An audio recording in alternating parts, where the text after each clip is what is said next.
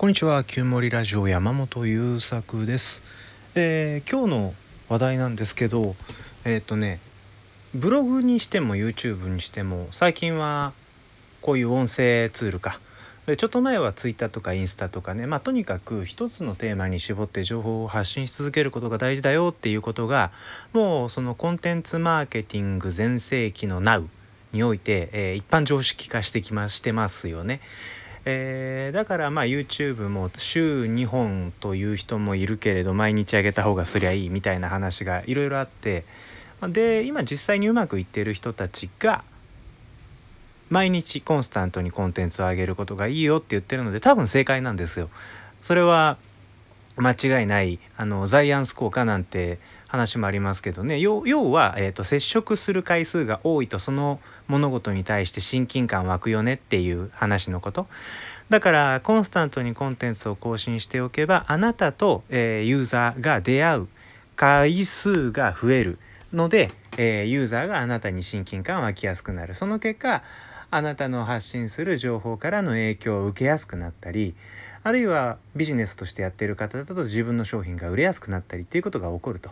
まあ、そういうことなので毎日コンテンツ書いといた方がいいぞっていうことなんですけど、えーところがどっこいですね僕ら的なまあ 私を人にとは言わないけれど僕的な僕ら的な、えーおそらくこれ聞いてくださってる方もそうなんじゃないかと想像するんだけどメンタルが浮いたり沈んだりする系の人ね。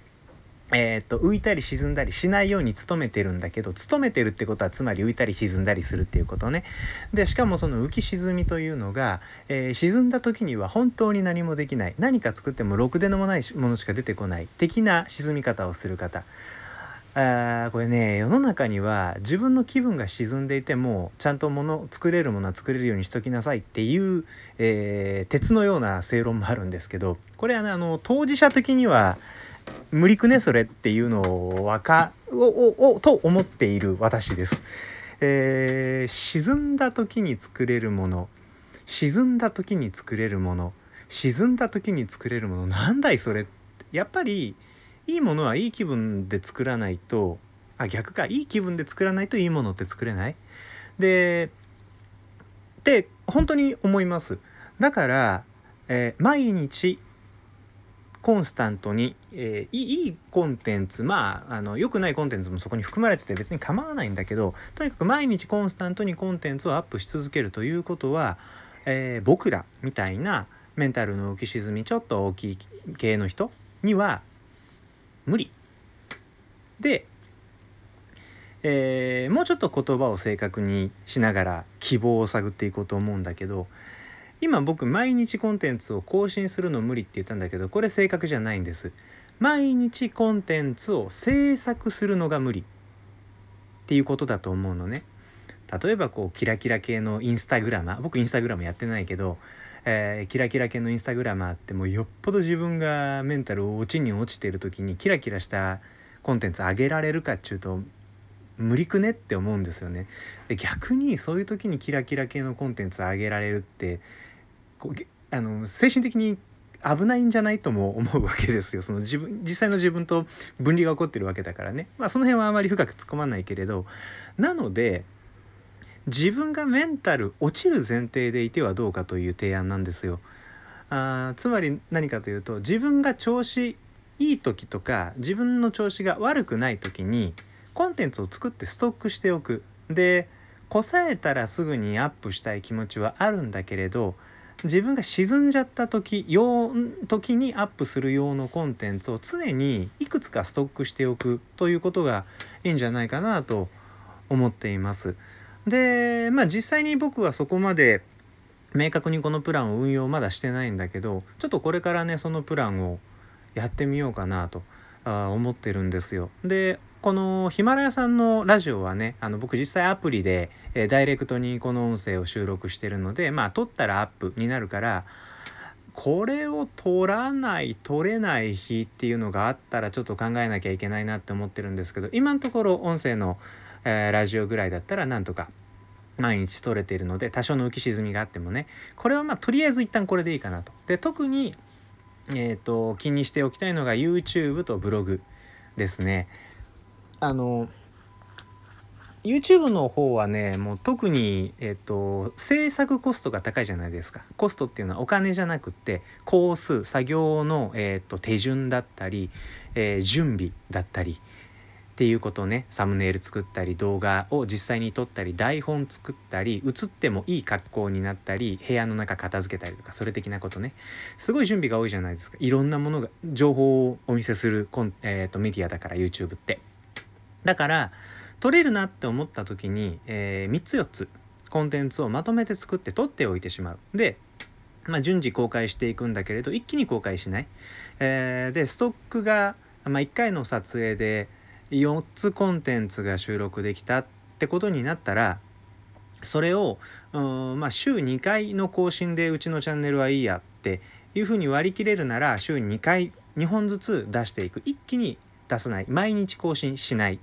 えー、ということをやってみてはどうかなと思って、えー、考え始めています。で、えー、そこからさらに逆算していくと調子がいい時あるいは調子が普通の時まあ調子が普通の時に取れるっていうのがベストだと思うんだけど調子が普通の時にも制作ができる程度のものコンテンツね。一個一個がそれぐらい、えー、ボリューム小さくっていいんじゃない？そこまでいろんなこと詰め込まないでもいいんじゃないって思うんです。え、っていうのがこのヒマラヤのラジオを撮り始めてからねこうしみじみ感じてるんですけどほんと10分でよかったと。あの僕まだ無料プランなのでこのラジオって10分の枠の中でしか撮れないんですよ。で10分しかないとなんかでっかいこと喋れない。この話してる今話してることに対していやその背景にはこういう話があってでこういうデータもあってでこういう考えがさらにその奥に僕にあってでついでにこんな経験もあってみたいにどんどんどんどんねこのブログとかああと割と何時間でもアップできる YouTube って際限なくこう連想連想で話が広がっていってちゃって深まりすぎちゃって最終的に破綻しちゃってみたいなことね僕結構あるんですよ。でも10分しかないとなるとどうせこの中でしか話せないことしか話せないんだから背伸びし背伸びをしないというのも違うんだよな不要な連想をしない不要な深掘りをしないで多分その方が聞きやすいし受け取りやすいんだと思うんですよね。えー、ということなのです。だからブログだったら、まあ、一時一本3,000文字ぐらいでちゃんと気象転結考えてとかこの記事を読んで得られるものはこれみたいなテンプレートを用意してとかやってたんだけどいやもう1,000文字から1,500文字もあれば十分でしょうと。で、えー、その記事を作る時にいやこの記事を読んでくれる人ってきっとこういう人でこういうキーワードから検索かけてきてくれてだから僕が知っている中だとこういう解決法をシェアするとどうかなっていうところまで、えー、ザクザクっと企画を立てたらあとはもう中身はあ例えばなんだろうスマホで読みやすいように適時開業かけるとかっていうこともあんまりしないでいいかなと。あの読みやすい記事とかためになりまくる記事を書き始めるよりまず先に自分が無理なく運営運用し続けられるっていうことの方が大事だし自分が無理なく運用していく中で少しずつできてくる余裕を使ってその辺はブラッシュアップしていけばいいんじゃないかなと。いうことでまあブログ歴ももう何年だよっていうぐらい書いてますけど10年近く書いてますけどそんな中でもまだまだこういう試行錯誤中だったりして、えー、改めてまた最初の話に戻るんだけど自分が調子が悪い時メンタルが落ちた時、えー、毎日コンスタントにコンテンツをアップしていきたいんだけどそれが自分には難しいなと思ったら自分は毎日コンスタントにコンテンツを制作するのが難しいということを認めて受け入れてじゃあ毎日制作できないんだったら制作できる時にいくつか制作しといたらいいんじゃないと考え直しえー、自分の調子が普通の時にも無理なく3つ4つのコンテンツが作れる程度のボリュームに抑えておく。えー、ということをねちょっと考えてこれからやっていこうと思います。どんなことが起こるかねあの結果が見えてきたらまたこのラジオとかあとはまあ実際ブログとか YouTube の中でもシェアするかもしれないですけど是非楽しみにしておいてください。じゃあ今回はこれで終わりです。最後まで聞いてくださってありがとうございました。また次回。